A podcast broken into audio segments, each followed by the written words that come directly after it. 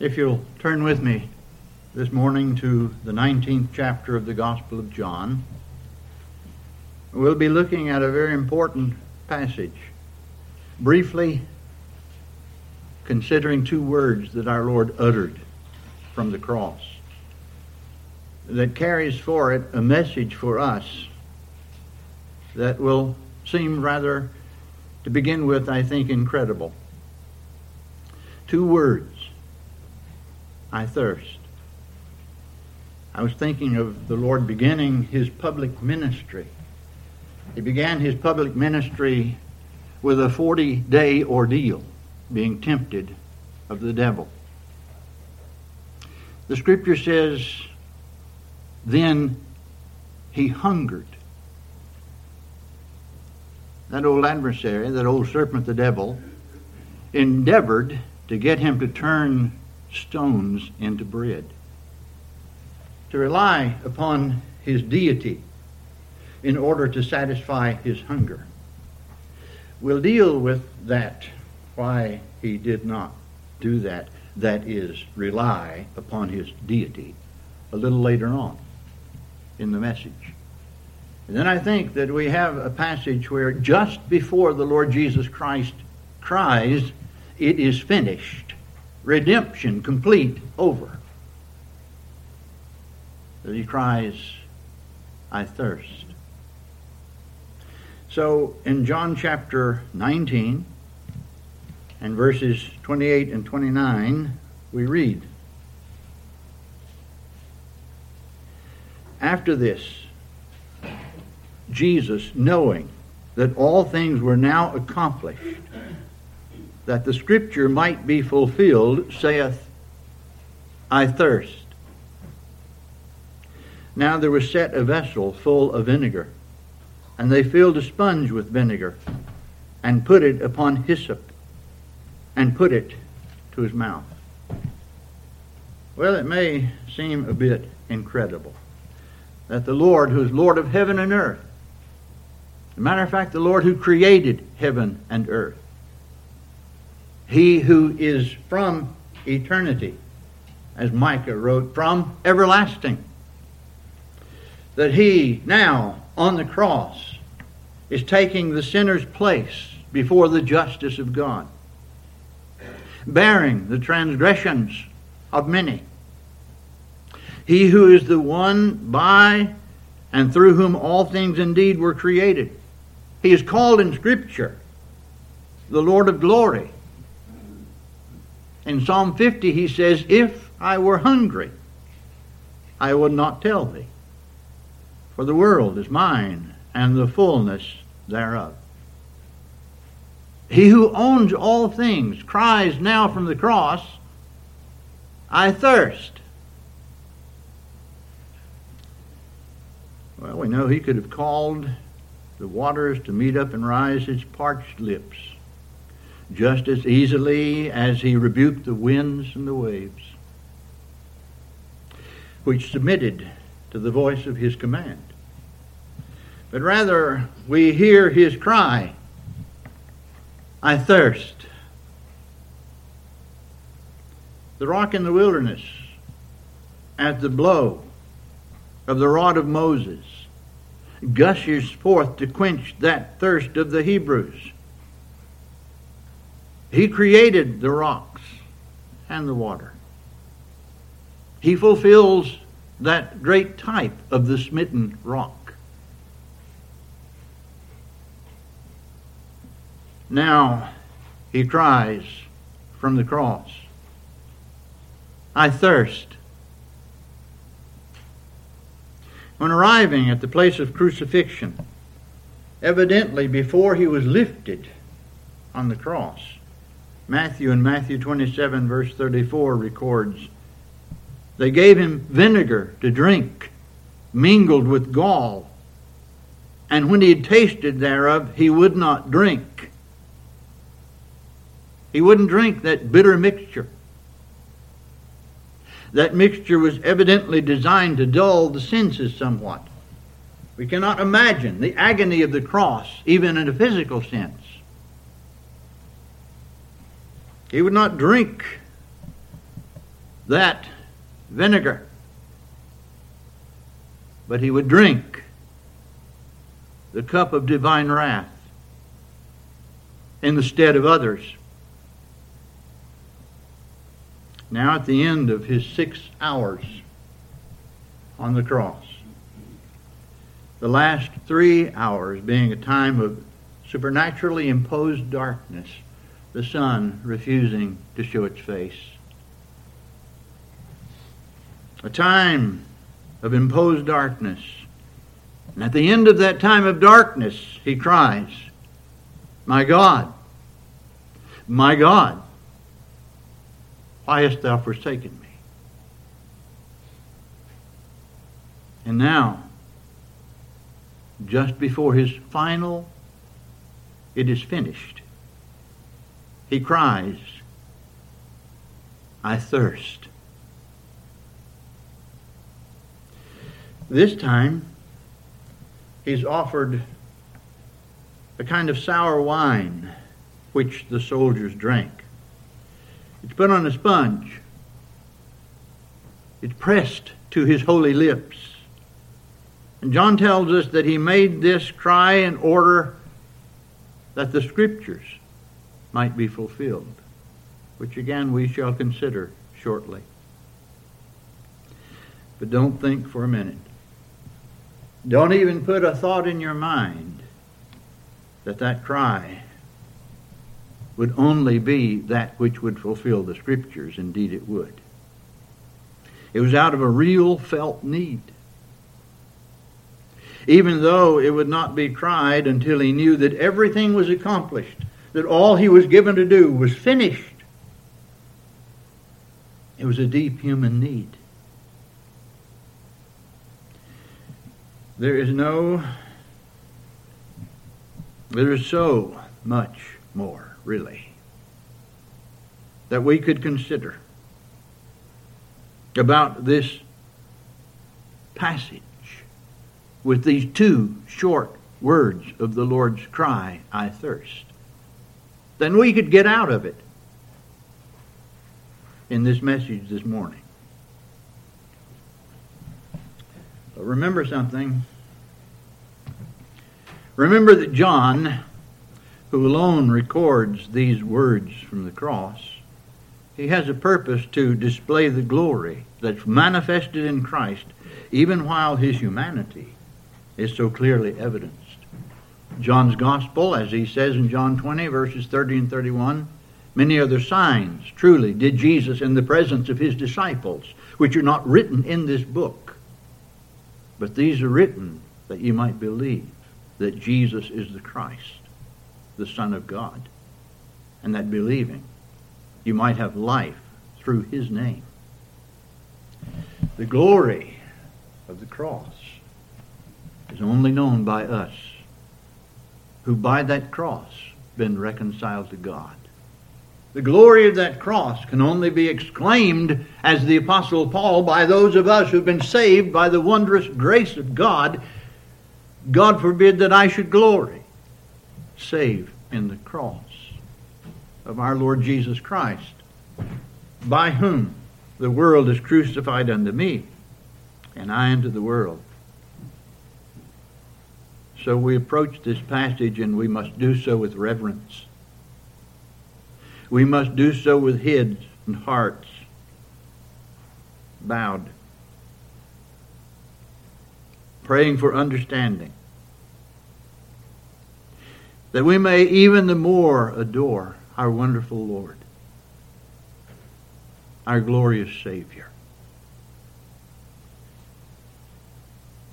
And so may these lessons enter into our hearts and draw us nearer the Savior. May they impact us to live unto Him and unto His glory and unto His glory alone. Some things you should be well aware of, but I will remind you of. we draw from this passage and from these two words I thirst. The words I thirst demonstrate something to us. They demonstrate a real and full humanity, which is no little thing. No little thing to understand that our Lord came, as we learn in the book of Hebrews, in all points, like as we are, yet without sin. In every point in which we come into the world, in every human need, he possessed. And thirst is something that belongs to human beings, needy human beings. We need water to sustain natural life. You can go without food for a longer period than you can water. It's absolutely necessary to sustain our natural life. But as another observed, God does not thirst. The angels do not. We shall not in glory. They shall hunger no more, neither shall they thirst any more. But we thirst now because we live in a world in which we are human, in a world of sorrows. And thirst is part of it. And we're reminded of some very important things. We're reminded that though John the Apostle sets forth clearly the deity, the godhood of our Lord Jesus Christ, he is also very careful to show that the Lord Jesus Christ is fully man as well as he is fully God. He took our humanity. He took it into union with his eternal deity in such an inscrutable way as not simply to become partly God and partly man. He was fully and truly God. And he was fully and he was truly man. He was not a humanized God, nor was he a deified man. He was more than a manifestation of God. He is God manifest in the flesh. His humanity did not remove a single thing from his deity. When he came into this world, became obedient unto death, he didn't lay aside his deity. He laid aside the way he was made known as deity, the manifestation to angelic beings. But his deity was as full when he was in his mother's womb than it was from the eternal ages past. And that humanity removed absolutely nothing from his deity. And then on the other hand, his deity removed absolutely nothing from his humanity. He was God. He was man.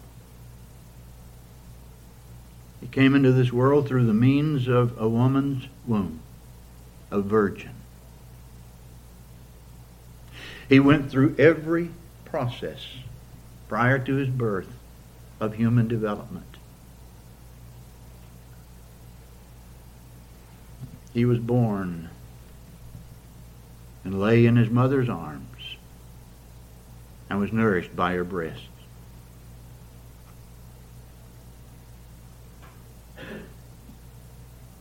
When he came, he assumed full human nature. Every element of our humanity was possessed by him. Every element, excepting sin. He would become united to us to bring us out of sin and unto union with God. He came into this world to save sinners. So you look in Hebrews chapter 2 briefly. In Hebrews chapter 2.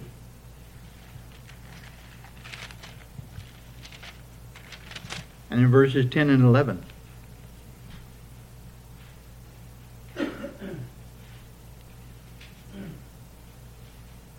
For it became him, for whom are all things. What a statement. All things are made by him and for him. And by whom are all things, in bringing many sons unto glory, to make the captain of their salvation perfect through sufferings. For both he that sanctifieth and they who are sanctified are all of one for which cause he is not ashamed to call them brethren. That's a wondrous thing, my brother and sister in Christ. That's a wondrous thing, dear saint, that he became one with us, united to us, that his desire is to bring us to this glorious reality of eternity with him. This cry from the cross is the cry of extreme suffering extreme need. Also, for the purpose of bringing about the fulfillment of the prophetic scriptures. So, as again in John chapter 19, verse 28. After this, Jesus, knowing that all things were now accomplished, that the scripture might be fulfilled, saith, I thirst. We should hear again with the deepest reverence. We should admire the great truth that the Lord was in full control of his own mind and that his extreme suffering had not impaired his memory. I don't know about you, but I suspect it's like me. If I'm in some kind of difficult, extreme pain, that's about all I can think about. You and I have never been in pain like our Lord was. You and I have never suffered as he did. And yet he's in full control of all of his faculties. Now, that has also another application we shall consider. We should hear, indeed, with this deepest of reverence, admire this truth. His suffering did not impair his memory. This tells us, as well as that his holy mind on the cross obviously scanned the whole of messianic prophecy. We cannot imagine the indescribable suffering, and yet in his mind he scans the whole of messianic prophecy. And it tells us something else. He was fully conscious in his suffering most would sink under the weight of it, would not be conscious. But he's fully conscious. He's suffering in the highest degree, fully conscious of everything he is suffering. He took the death of the cross. He could have called myriads of angelic beings to deliver him from that. They come from him or for him in the Garden of the Gethsemane with the traitor.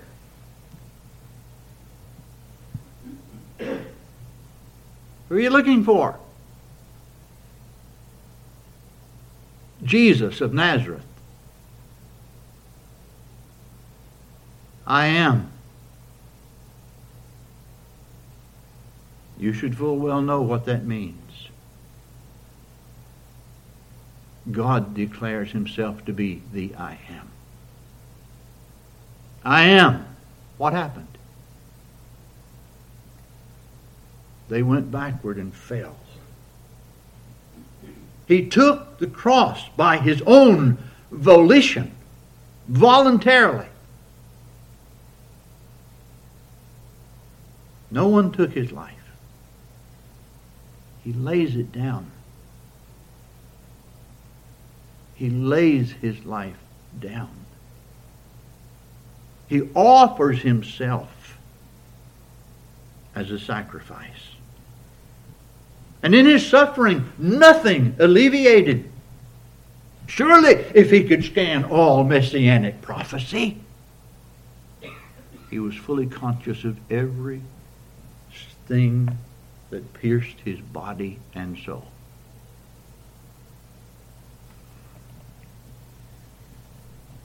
Thirst. Thirst was no small part of his sufferings. He suffered in the sinner's stead. He suffered on the cross the torments of hell. One of those things, you remember what he told about the rich man and Lazarus? The rich man cried for Lazarus at least to bring him but a drop of water to cool his tongue, saying, I am tormented in this flame.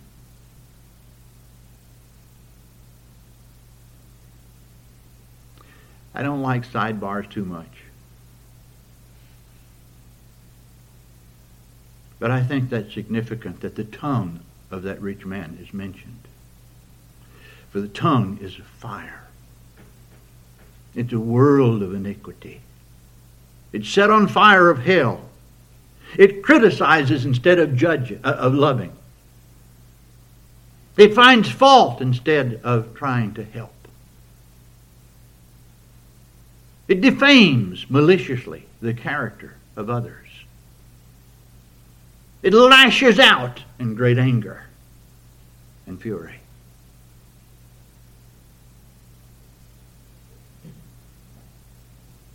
But that's a sidebar.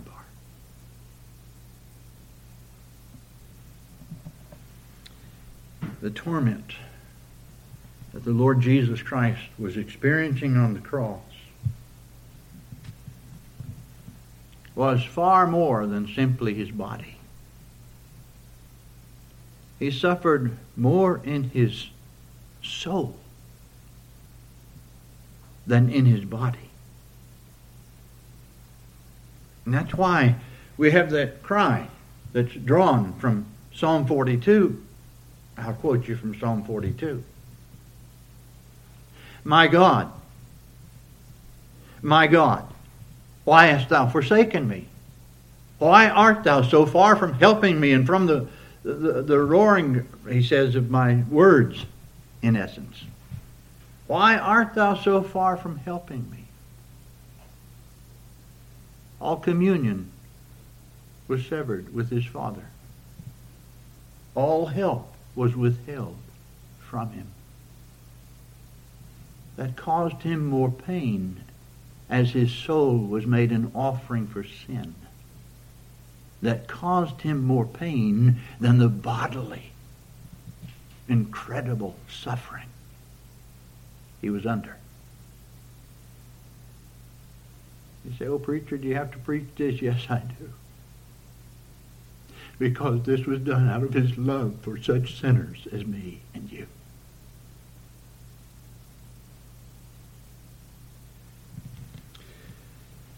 We should here take further notice.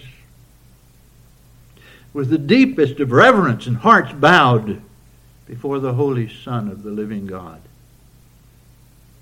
that the Lord Jesus was in absolute, complete submission to his Father's will. He who caused the water to flow from the smitten rock for the needy Israelites in the wilderness. You turned water to wine to gladden the marriage ceremony in Cana of Galilee. He who performed many miracles for others, never performed one for his own comfort, ever.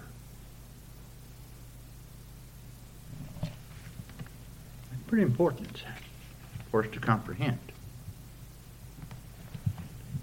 You see, his purpose, his complete, total purpose,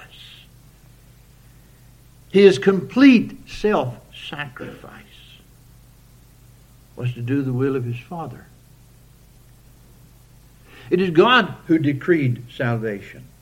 It is God the Father who decreed salvation. And God the Son, the second person of the triune Godhead, is how that salvation would be accomplished.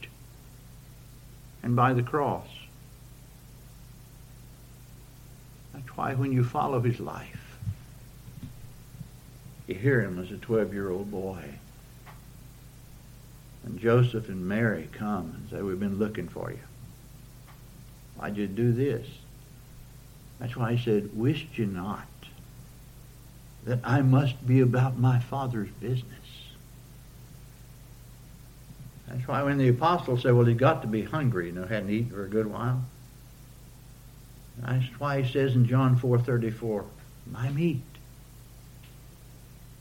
is to do the will of him that sent me and to finish his work. Our passage is nearly finished. This cry just before it is finished. As the Son of Man, in our place, he became obedient unto death, even the death of the cross. It would not be until everything was accomplished that he would cry, of course, it is finished. When the justice of God against our sins was carried out in full on our Savior, when all of the justice of God that we rightly deserve all of the wrath of God was poured out on our Savior. He hath made him to be sin for us, who knew no sin, that we might be made the righteousness of God in him. Obedience on his part was perfectly performed. And he cries out of the deepest need. I thirst.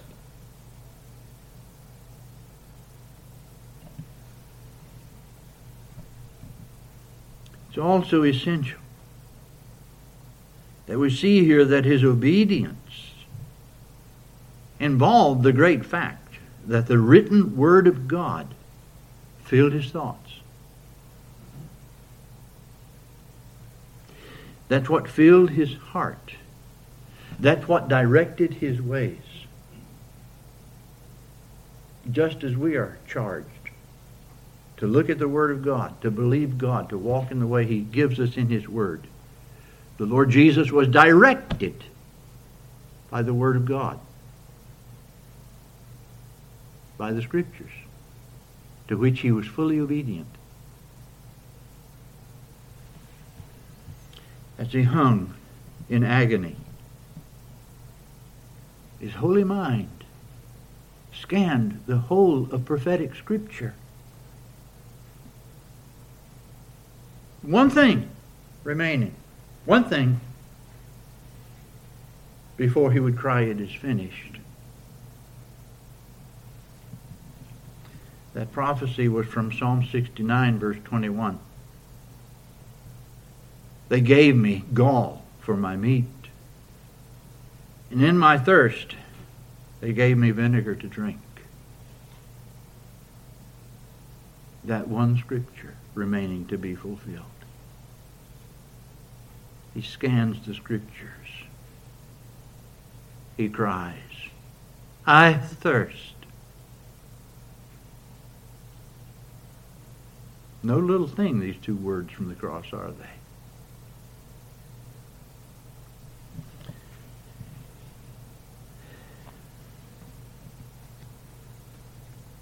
just before, just before he would cry, It is finished,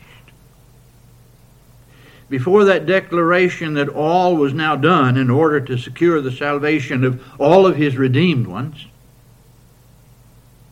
he reviewed the whole body of messianic prophecy to make certain that everything, without any exception, was completely fulfilled. No one ever meets the challenge to look into this word and see hundreds and thousands of years before multitudes of prophecies exactly fulfilled and explain it. Other than this is God's word. He cried out of extreme need, but in perfect submission to his Father. Above that need. That's no little thing. I think, uh, didn't I say earlier, when I hurt, that's about all I can think about if it's pretty bad hurt. When we hurt, that kind of gets our attention and holds it, doesn't it? And he had need. He was in the greatest agony anyone had ever been in. No one ever suffered like he. No one. And yet that need was subjugated to his obedience to his Father. All would be finished. All would be finished now only after he was given the vinegar. And the greater reason he cried, I thirst. And the sponge was put to his parched and holy lips.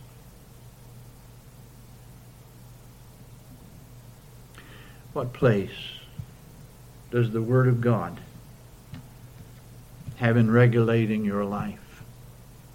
What place does it have with you?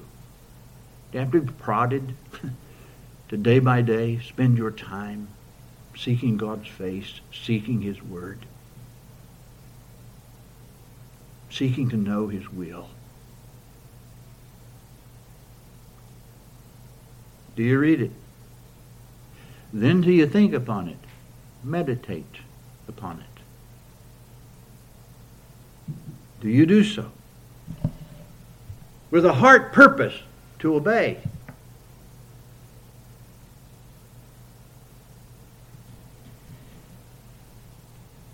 How does that come to one? When Christ lives in them. When his life is truly in them. When his spirit is so in control of us that we can truly pray as the psalmist and walk in the ways of God set forth in the written word. Thy word is a lamp unto my feet and a light unto my path. We're not to study it just so that we'll get the information right. I'm not to study it just so I can come and expound the Word of God to you It must direct our steps. It must be through the work of God's Holy Spirit.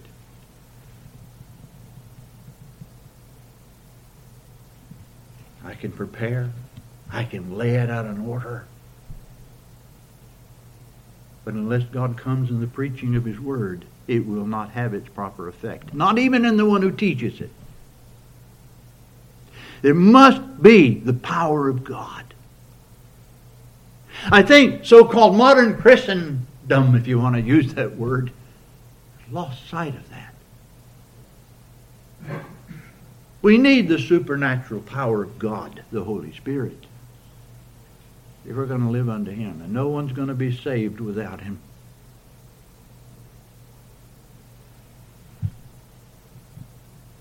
Read Psalm 119.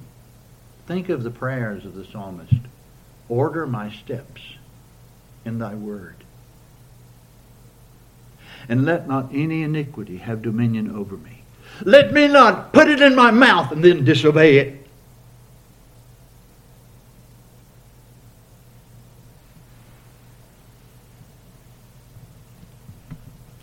Let's go somewhere else. Say, thank you, preacher. Let's go somewhere else.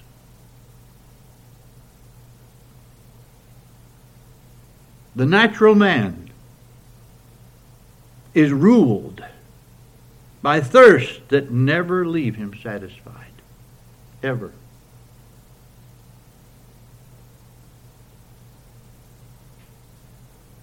Let me repeat that. The natural man is ruled by thirst that will never leave him satisfied. You do realize that metaphorically in Scripture, thirst expresses desires and cravings as well as need.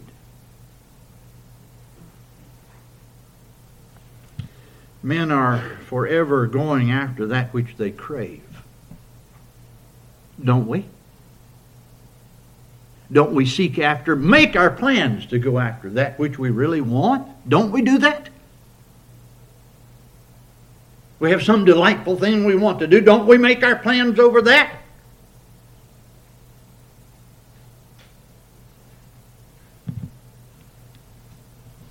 If we want some object,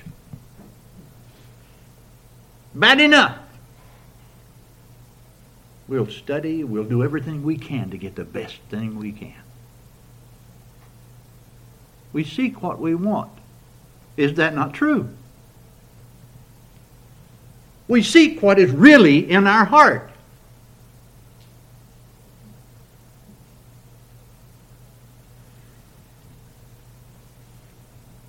And what man finds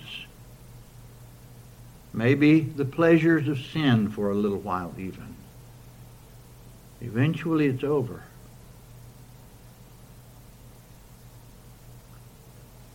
And he's empty. The soul is empty.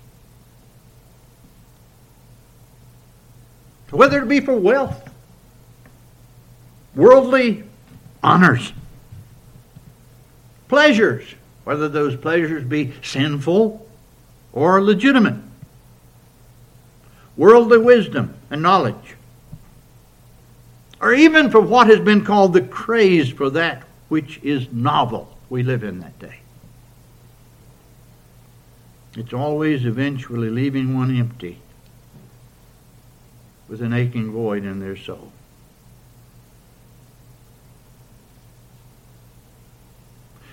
There are a lot more avenues now for. Young people can get shut up in their room on the internet. Converse with friends that move them. Play games that are violent. And lose sensitivity to the sacredness of human life and take it easily. But oh, they thought this is what would make them happy. To have these things and it in moving them in an incredibly wicked way.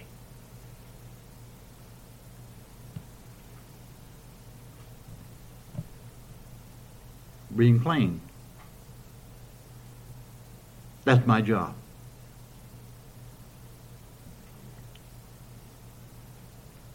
The scriptures call that hewing out cisterns. Not sisters, cisterns.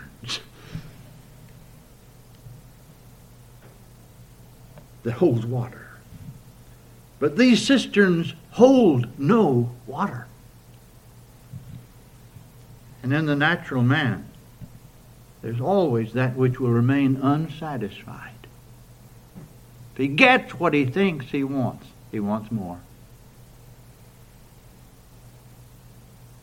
What he has loses its appeal.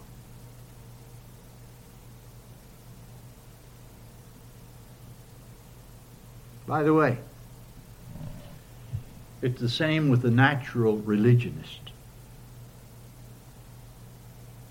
The natural religionist who, though he or she may profess even to believe in Christ, yet has not Christ, tries to fill the void with religious duties and performances. It's enough to show up at a church. Some think there's some magical something about the Lord's table. If they take that, it really makes them better.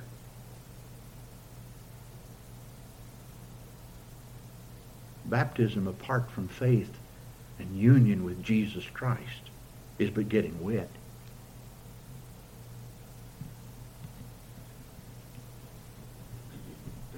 Going through the duties. Some don't even do that. Up and back here and there. Whatever comes along takes precedence over what should belong to God.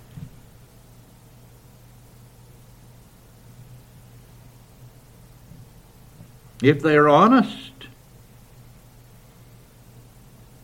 they'll find that all of their religious duties will leave them eventually saying, I thirst.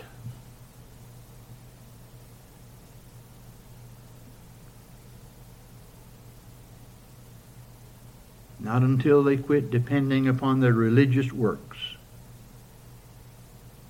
not until they give themselves up to the one who cried, It is finished, and rest alone in Jesus Christ and Him crucified, will they never thirst again. Only then will they have the water for which they'll never again thirst.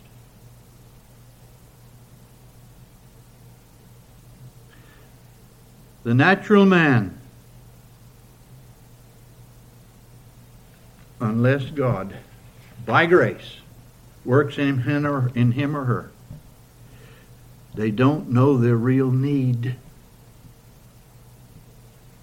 Anything takes precedence over the things of God with them. Any passing thing, any fleshly desire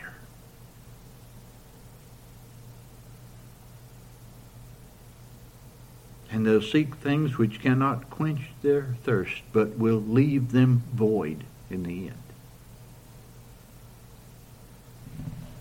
Do you remember I was telling you I was meditating about my times are in thy hands? Yesterday and today. You think about your times, your childhood, it's gone. It's over forever. You think about your youth. Well, some of you are still there. You think about the sins of your youth. Some of you are tormented by them. You can't go back and change it. It's all over. It's done. If we could advise young people and they had enough wisdom to listen, they don't know what's going to happen later on in their lives. They're not going to have peace in their souls unless they come to know the living Son of God and submit in faith to Him only. Give themselves up. Then they'll find a joy they never realized they could have. A cleansing from sin that has the Word of God declaring to them in promise, I will never leave thee nor forsake thee. Their sins and their iniquities will I remember no more. That's what we celebrate in the Lord's table.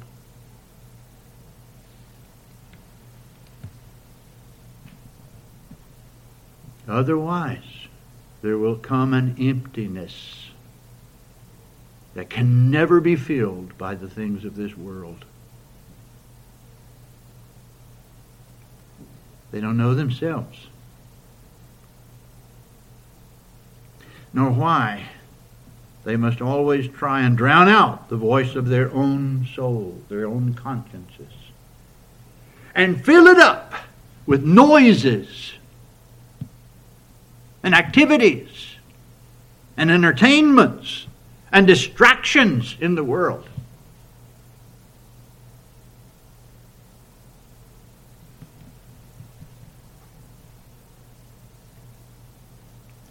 Happy the day Happy the day if by grace the day comes when they realize that they are God's creation. It's God who puts every baby in the womb. It's God who gives life. And their life. Happy the day, should it come, that they realize they're God's creation. And that only in returning to Him will they find true satisfaction in themselves.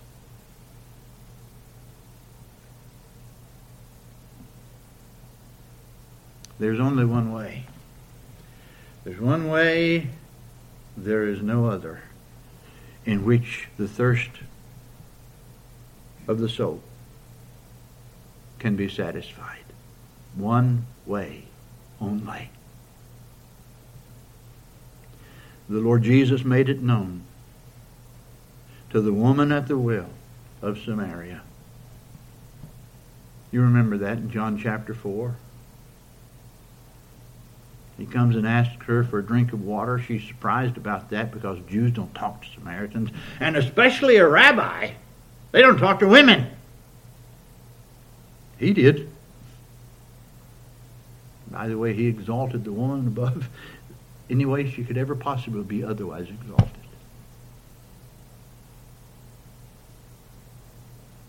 Christianity puts the woman in a far, far greater place than did the heathen or even the Jews of old.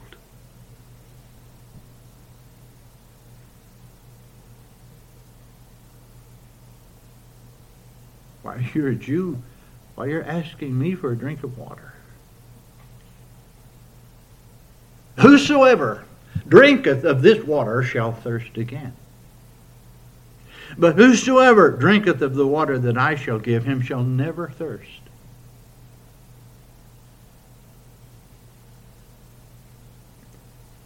The true, soul quenching water only comes by his gift from him by Him being made known to the soul. By a faith that calls upon Him in full trust of Him, in Him alone, relying upon Him, crucified only, no works, no merit.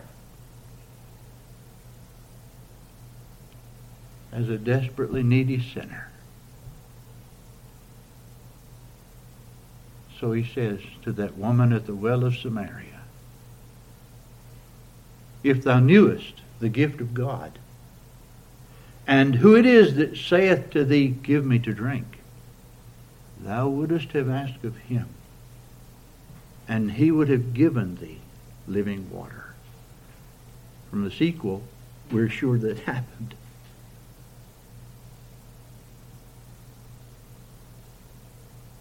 Come to Christ. Come to Him while the truth is before you. Come to Him now. God doesn't say, put it off until tomorrow. He says, come now and let us reason together, saith the Lord. Though your sins be as scarlet, they shall be as white as snow. Though they be red like crimson, they shall be as wool. Come now. Delay, and you may never come until you meet God in judgment and have to pay for your own sins, which is a horrific thing.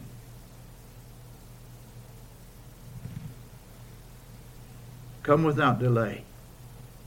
If your soul is thirsting for Him.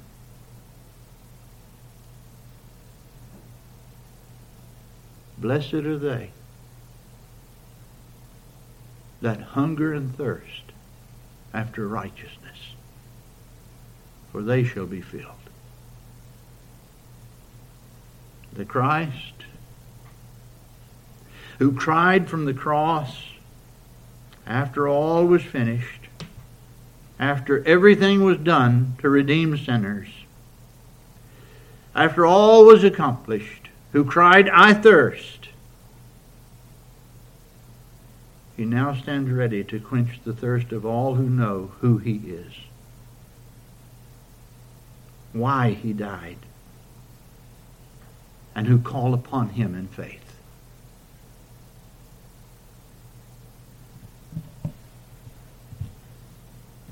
The calls in Scripture.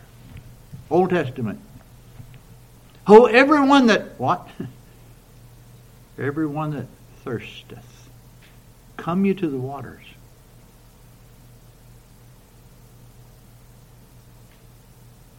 You want him? Do you really want him? You can have him. That's, all. You feel your need of him? You can have him. The Spirit and the bride say, Come. And let him that heareth say, Come. And let him that is athirst come. And whosoever will, let him take of the water of life freely. The one who will is the one who has that thirst. May God implant that in your heart if it's never been there. And may you and I, who know the Savior, who heard his voice in his gospel, who hear something far better than this pastor's voice, you hear his word and you trust him. My, what a blessed thing.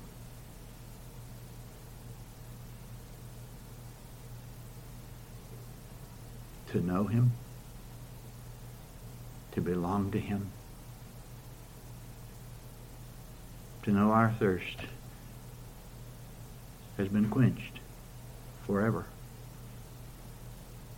in our Savior.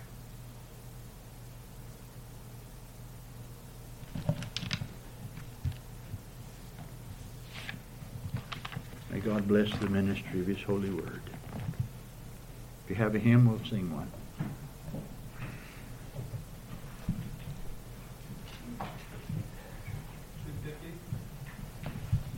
250.